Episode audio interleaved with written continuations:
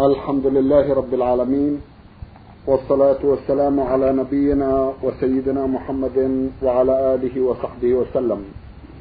مستمعي الكرام السلام عليكم ورحمة الله وبركاته وأسعد الله أوقاتكم بكل خير. هذه حلقة جديدة مع رسائلكم في برنامج نور على الدرب.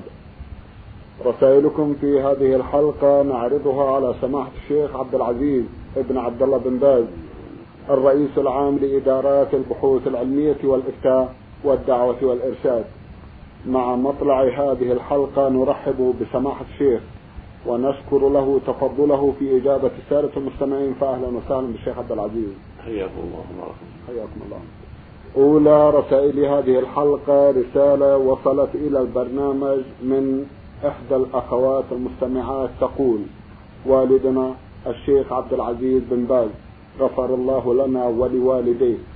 أولا أخبرك ويشهد الله على ذلك أني أحبك. سماحة الشيخ سؤالي هو ورد في كيفية وضع اليدين في الصلاة أن يضع المصلي كفه الأيمن على كوعه الأيسر. ما هو الكوع المذكور؟ بسم الله الرحمن الرحيم. الحمد لله. صلى الله وسلم على رسول الله وعلى آله وأصحابه ومن اهتدى بهداه أما بعد فأقول اولا احبك الله الذي احببتنا له احبك الله الذي احببتنا له وأسأل الله جل جميعا أن وتحبنا في جلاله وأن يصلح قلوبنا وأعمالنا جميعا وأن يثبتنا على دينه إنه سميع قريب. نعم جاءت السنة عن النبي صلى الله عليه وسلم أنه في حال قيامه يضع كفه اليمنى على كفه اليسرى والرصع والساعد وفي بعضها الكوع على كوعه. والكوع هو العرض الذي يلي الإبهام وما يلي الخنصر يقال له رسوع والمعنى أنه يضع يضع يده على مفصل الكف من الذراع. فيكون وضع اليمنى على كفه اليسرى وعلى رصها وعلى ساعدها. هذا هو السنة في حال القيام في الصلاة وهذا يعم الرجال والنساء. وليس هناك دليل على تخصيص المرأة بشيء بل السنة عامة. فإذا كان المصلي واقفا جعل يده اليمنى على كفه اليسرى والرسل والساعد كما ثبت ذلك في حديث وائل بن حجر رضي الله تعالى عنه عن النبي عليه الصلاة والسلام. وجاء في حديث سهل بن سعد أنه أنه كان أنه كان الرجل يؤمر على عهد النبي صلى الله عليه وسلم أن يضع يده اليمنى على الذراع اليسرى في الصلاة. وهذا يحتمل أن يكون في بعض الأحيان يضع على الذراع. يحتمل أنه أراد ما أراده وائل لأنه إذا وضع يده على على الرسل والساعد فقد وضع يضع يده فقد وضع يده على الذراع. لأن الساعد هو الذراع. فيكون كفه على نص الكف وأطراف أصابعه على الساعد.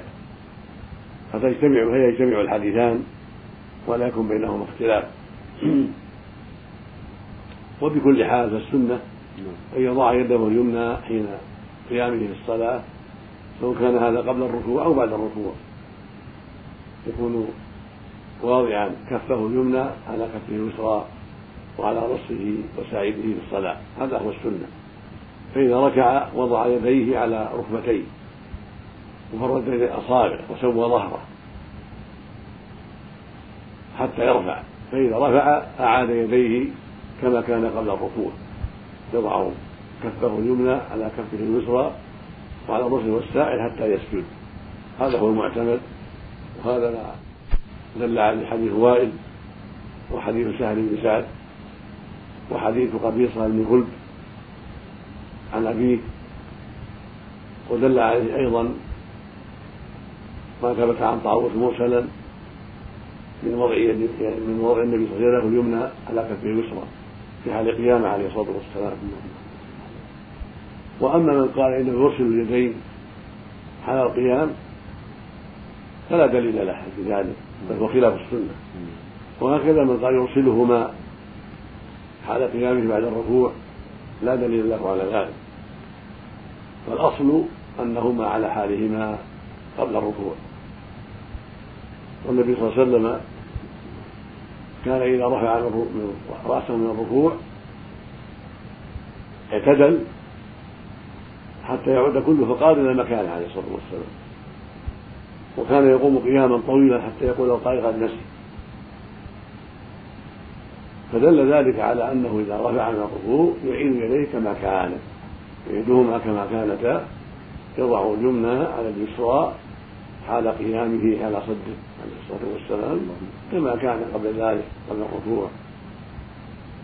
وعلى من زعم خلاف ذلك يأتي بالدليل. وإلا فالأصل أن ما قبل ما بعد الركوع في حال القيام يكون مثل ما قبل الركوع. هذا هو الأصل وهذا هو ظاهر السنة. الثابته عن رسول الله عليه الصلاة والسلام. نعم. جزاكم الله خيرا.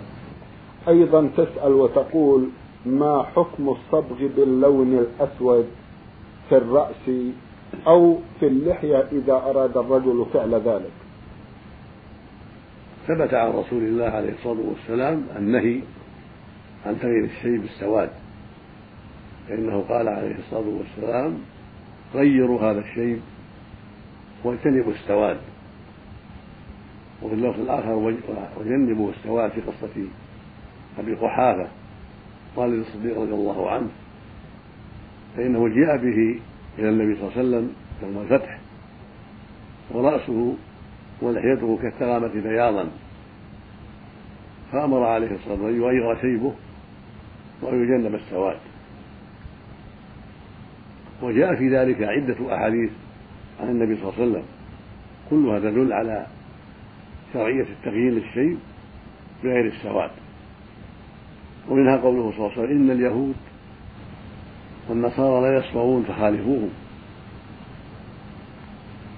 قوله صلى الله عليه وسلم يأكل في آخر الزمان قوم يخضرون بالسواد كحواصل الحمام لا يريحون رائحة الجنة. رواه أبو داود النسائي بإسلام صحيح.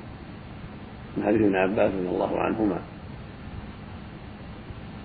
فهذه الأحاديث وما جاء في معناها كلها تدل على شرعية التغيير ولكن بغير السواد بالصفرة بالحمرة بالحنة والكتم حتى لا يكون اسود يكون بين السواد والحمرة أو يكون أحمر أو يكون أصفر كل هذا لا بأس نعم.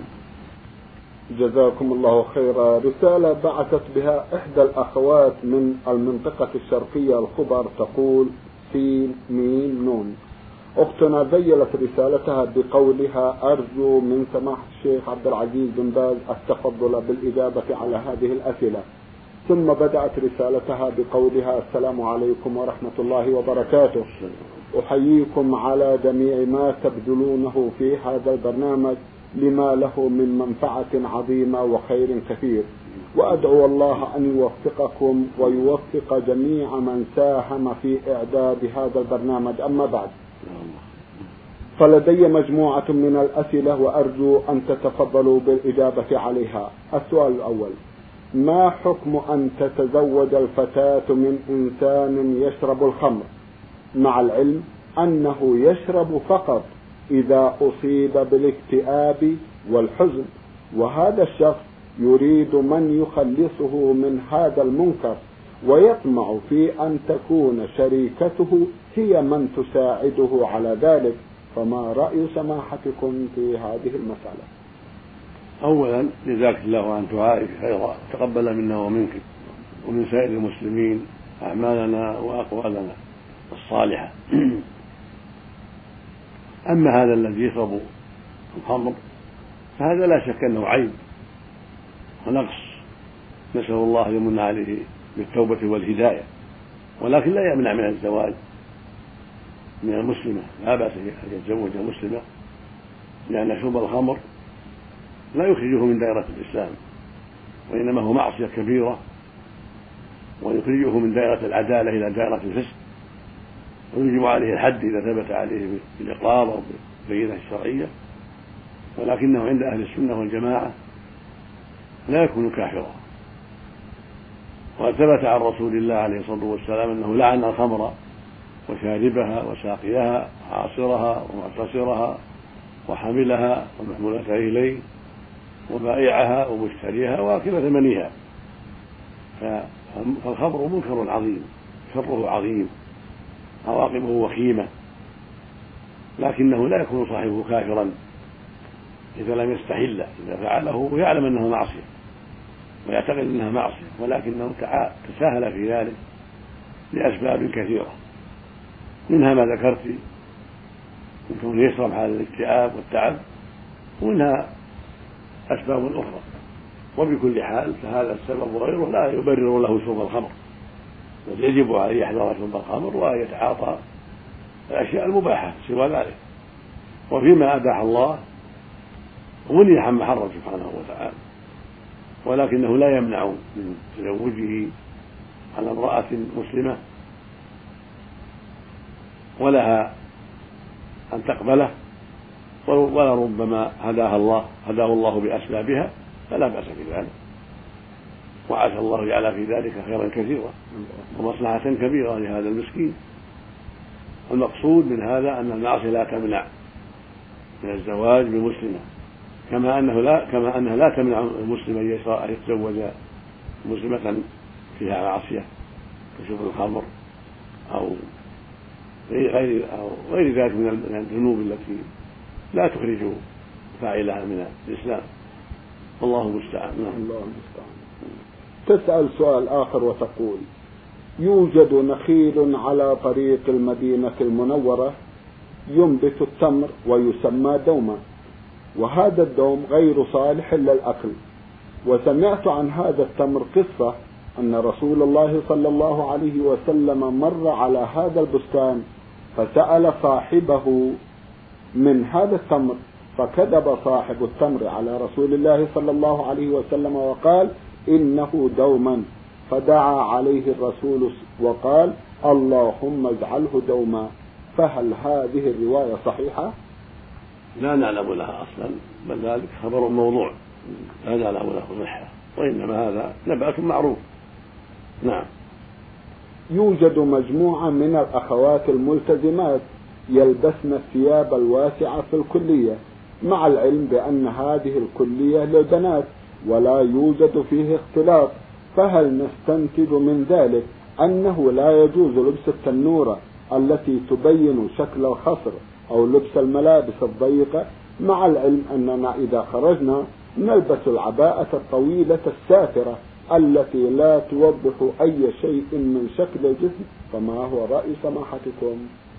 لا ريب أنه ينبغي للمرأة أن تلبس الملابس الساترة الضافية السابغة التي لا تبين حجم أعضائها وعورتها ويكون لبسها متوسطا لا ضيقا يبين حجم العورة ولا واسعا يبين العورة أيضا ولكن يكون بين ذلك.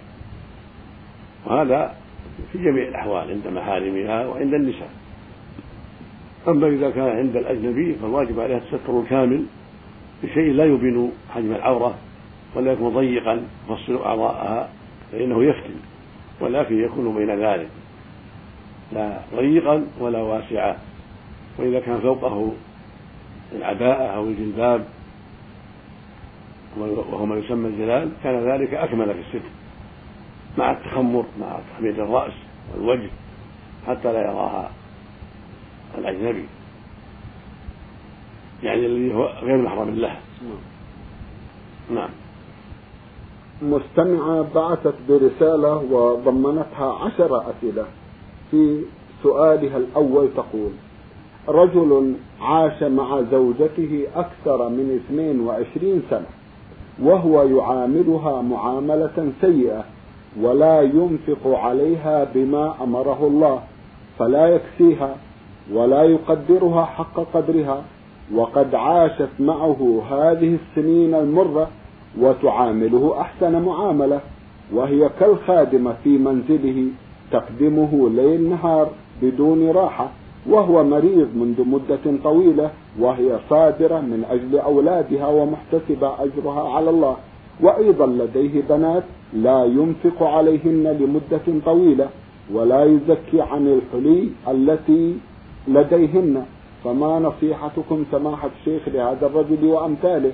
وهل يجوز للفتيات أن يبعن حليهن لكي يدفعن الزكاة أم ماذا يفعل جزاكم الله خيرا. أولا هي أن هي مأجورة أنت أيها السائل مأجورة ومشكورة على صبرك وحسن طاعتك وخدمتك لزوجك وأولادك فأبشري بالأجر الكثير والخير العظيم وحسن العاقبة إن شاء الله. أما هو فهو إذا كان على ما قلت آثم لأنه مقصر في أداء الواجب. الواجب عليه أن يحسن العشرة مع زوجته بالكلام والفعال وأن ينفق عليها كما أمره الله وعلى أولاده كما أمره الله. كما قال الله عز وجل وعاشروهن بالمعروف قال سبحانه ولهن مثل الذي عليهن بالمعروف هذا الواجب عليه. إنه طيب الكلام طيب الفعال. يؤدي ما أوجب الله من النفقة وحسن العشرة. ولكن متى صبرت عليه أنت؟ واحتسبت الأجر عند الله فيما يحصل منه من الإساءة والتقصير فأنت مأجورة وهو اثم ونسأل الله له الهداية. وينبغي أن يرفع أمره إلى من تظنين أنه ينفع كأبيه أو أخيه أو عمه أو خاله لعله ينصحه حتى يقوم بالواجب. أما الخصومه فتركها اولى لأنها قد تؤدي إلى ما لا تحمد عقباه. ولكن كونه ينصح من أقاربه ويوجه إلى الخير ويخوف من الله عز وجل ويبين له ان هذا أمر لا يجوز. وأن عليه إحسان العشره والقيام بالواجب هذا أمر مطلوب والدين النصيحة. والله يقول وتعاونوا على البر والتقوى. أما الحلي فإن أدى الزكاه عن بناته فالحمد لله والا فعليهن ان يزكينا. ولو من حلي ولو بعنا بعض الحلي حتى يزكينا عن الباقي. أو حتى يكون الباقي أقل من النصاب فلا زكاة فيه. وإن زكيت زكيت عنها أنت بإذنهن يكن بالغات يستأذن. فإذا أذن لك في الزكاة عنهن أو زكى عنهن أخوهن أو أختهن الكبيرة حصل المقصود بذلك. إذا أذن في ذلك. وإن بعنا بعض الحلي وزكينا عن البقية إذا كانت البقية تبلغ النصاب هذا هو الواجب عليهم. ومتى بعنا من الحلي ما يجعل الباقي أقل من النصاب؟ سقطت الزكاة مستقبلا. إذا كان الباقي لا يبلغ عشرين مثقالا يعني 92 غرام وبجنيه 11 جنيه ونصف سعودي. نعم. بارك الله فيكم. شيخ عبد العزيز تفضلتم وأسدلتم آه لأختنا هذه النصيحة. ولا بد أنكم تتفضلون بنصيحة أخرى حول الطريقة المثلى للمرأة التي تود أن تستدر عطف زوجها فينفق عليها النفقة الحسنة ويعاملها بالحسنى وينفق على من تحب أيضا ويحب من تحب. لا أعلم طريقا لذلك إلا حسن الخلق وطيب الكلام والتودد إليه وانتهاز الفرص المناسبة إذا رأت منه انشراحا وطيب نفس. تقول له بالكلام الطيب أن يلاحظ كذا ويلاحظ كذا ويلاحظ كذا أو توعز إلى من ترى مما لا يغضبه الكلام معه فيه كان توعز إلى أخ كبير أو خال أو عم. ممن تظن أنهم إذا كلموه لا يتسبب من ذلك شر بل تحصل منه فائدة حتى ينصحوه ويوجهوه إلى الخير من دون أن يذكروا له انها أنك اشتكيت عليهم وأنك قلت لهم كذا وكذا وكذا. هذه هذه من الطرق التي يرجى فيها الخير وأحسنها التودد منك إليه وطيب الكلام معه وانتهاز الفرص المناسبه التي يكون فيها باله طيبا ونفسه طيبة. لعله يستجيب ولعله ينفتح ولعله يشعر بتقصيره وخطأه. فيرجع إلى الصواب. نعم. جزاكم الله خيرا. أختنا إيمان سلطان سعود من الدمام وقد نسيت أن أذكر اسمها في مقدمة الرسالة تسأل سؤالا آخر وتقول ما حكم التلويح بالإصبع في الصلاة؟ أي في قراءة التحيات. سنة. والإشارة بالإصبع نعم. التحيات عند ذكر الله وعند فيها جميع التحيات يكون الشاهد مفتوحا منصوبا نصبا غير كامل نصب فيه انحناء إشارة إلى التوحيد فإذا جاء عند ذكر الدعاء مثل اللهم صل على محمد اللهم بارك بقية الدعاء تحريكه قليلا كما جاء في بعض الروايات هذا كله من السنة الإشارة من السنة والتحريك عند الدعاء من السنة لكن يكون تحريك قليل ليس فيه كثرة جمعا بين الروايات. جزاكم الله خيرا. أختنا نعرض سؤالها الأخير في هذه الحلقة الذي تقول فيه هل يجوز تفصيل الملابس عند خياط رجل لأن وجود النساء ليس بكثرة وإن وجد يكون بعيدا عن المنطقة التي نكون فيها؟ نرجو التوجيه. جزاكم الله خيرا. أما كونه يفصل عليها ويلمسها هذا لا يجوز. أما كونها ترسل إليه المقاييس ويفصل أو يذهب يذهب بها الزوج أو الولد حتى تفصل لا بأس. أما كونها تحضر بنفسها ويتولى المقاييس عليها واللمس لها هذا لا يجوز في فتنة وشر. وهكذا الخلوة به أمر منكر أيضا. ولكن إذا بعثت الملابس إليه من طريق الزوج أو من طريق الأخ أو من طريق طريق أخرى مع المقاييس حتى يفصلها على مقاييسها ويخيطها فلا بأس بذلك. جزاكم الله خيرا. رسالة وصلت إلى البرنامج من إحدى الأخوات المستمعات وسبق أن عرضنا جزءا من أسئلتها وهي الأخت أم محمد بنت معلي. أختنا تسأل آه، عن قضية تعاني منها والدتها وهي أنها تتقاضى من مال أبيها الذي يتعامل بالربا وتسأل عن الحكم. لو تكرمتم شيخ عبد العزيز. إذا كانت تعلم أن ما تأخذه من مال الربا لا يجوز لها ذلك. أما إذا كان له أموال مختلطة ولا تدري عما حصل في يدها هل هو من الربا أو غيره فلا حرج. والتورع عن ذلك أولى إذا لم يترتب عليه مفسدة ولا عقوق. أما إذا علمت أن هذا المال من نفس الربا فلا يجوز. نعم. الأختان من جدة خلود وعهود أحمد عبد الرحمن الرحمن عرضنا جزءا من أسئلتهن في حلقة مضت وبقي في هذه الحلقة سؤال واحد يقول نحن طالبات في المرحلة المتوسطة يقوم بتدريسنا القرآن شيخ أعمى ونحن نحتجب عنه ولا يظهر منا سوى الوجه والكفين. فما الحكم في ذلك؟ مع أننا سمعنا أن لبس الحجاب أثناء قراءة القرآن بدعة فهل هذا صحيح؟ وهل على الطالبات إثم في كشف رؤوسهن أمام الشيخ؟ إذا كان يجب الاحتجاب نرجو التوضيح. جزاكم الله خيرا. الحجاب عن الأعمى لا يجب ولا يلزم. وليس بمشروع. وقد ثبت عن النبي صلى الله عليه وسلم أنه قال لفاطمه بنت قيس رضي الله عنها لما طلقها زوجها اعتدي عند ابن أم مكتوب فإنه رجل أعمى تضعين ثيابك فلا يراك.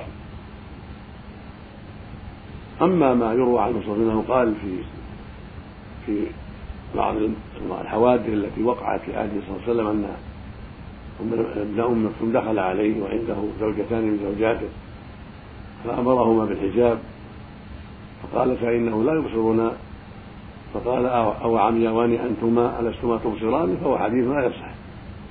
بل مخالف للأحاديث الصحيحة. وإن حسنه الترمذي وصححه لكن في هذا الموضع الصواب أنه ليس بحسن ولا صحيح. بل هو مخالف للأحاديث الصحيحة الدالة على الكشف عن الأعمى عدم وجوب الحجاب عنه. ومما يدل على ذلك نعم. ما بينا من حديث فاطمة بنت قيس. النبي أمر أمرها أن تعتد عن النبي المكتوب. قال لها إنه رجل اعمى تضعن ثيابك فلا يراك رواه مسلم في الصحيح. ومنها ما ثبت في الصحيحين عن النبي صلى الله عليه وسلم قال إنما جعل الاستئذان من أجل النظر. الذي لا ينظر لا يجب الاستئذان عليه من أجل أنه لا يرى ما أمامه. وأما حديث أو عمياء أو عمياء ينتما متقدم فهو من طريق شخص ليس بثابت. ثقته وعدالته وهو نبهان مولى أم سلمة. ليس من المعروفين بالعدالة والثقة ثم لو فرضنا أنه من المعروفين بالثقة والعدالة فإن خبره شاذ. يخالف الأحاديث الصحيحة والقاعدة. أن الحديث الذي سنده صحيح إذا خالف ما هو أصح منه حكم عليه بأنه شاذ. كما قال الحافظ بن حجر رحمه الله وغيره من أئمة الحديث في مصطلح الحديث. فإن كلف بأرجح إن كلف الحديث بأرجح منه وكلاهما ثابت فالراجح المحفوظ ومقابله الشاذ. فالمرجوح يقال له شاذا لا يعمل به. والراجح يقال له محفوظ. وعليه العمدة. وكشف الرأس. حال القراءة لا حرج في ذلك. والتعبد الرأس عند القراءة لا لا نعلم له أصلا. فالقارئ إن شاءت خطت رأسها وإن شاءت كشفته حال القراءة لا بأس بذلك. إذا كان ما عندها أجنبي في بيتها وحدها أو عند زوجها أو عند بعض النساء لا حرج في ذلك. وهكذا عند الأعماء. لا يجب عليها تغطية الوجه ولا تغطية الرأس لأنه لا يرى هذا ولا هذا. وإنما يجب ذلك إذا كان عندها أجنبي ليس محرما لها وهو يبصر. نعم. جزاكم الله خيرا. هذه رسالة بعث بها المستمع عبد محمد موسى حكمي. أخونا يسأل سؤال ويقول فيه ما معنى الوكالة لغة وشرعا؟ وما أنواعها وحكمها؟ وهل, وهل يجوز إلغاؤها ومتى؟ وهل تجوز من الأعمى الوكالة كأن يكون وكيلا أو موكلا؟ وهل تجوز الوكالة في عقد القران الزواج؟ وما حكم؟ إذا وكل شخص شخصا آخر في البيع والشراء هل يجوز ذلك أو لا؟ وهل له أن يشتري لنفسه؟ أرجو التكرم بالإجابة عن هذه الأسئلة. جزاكم الله خيرا.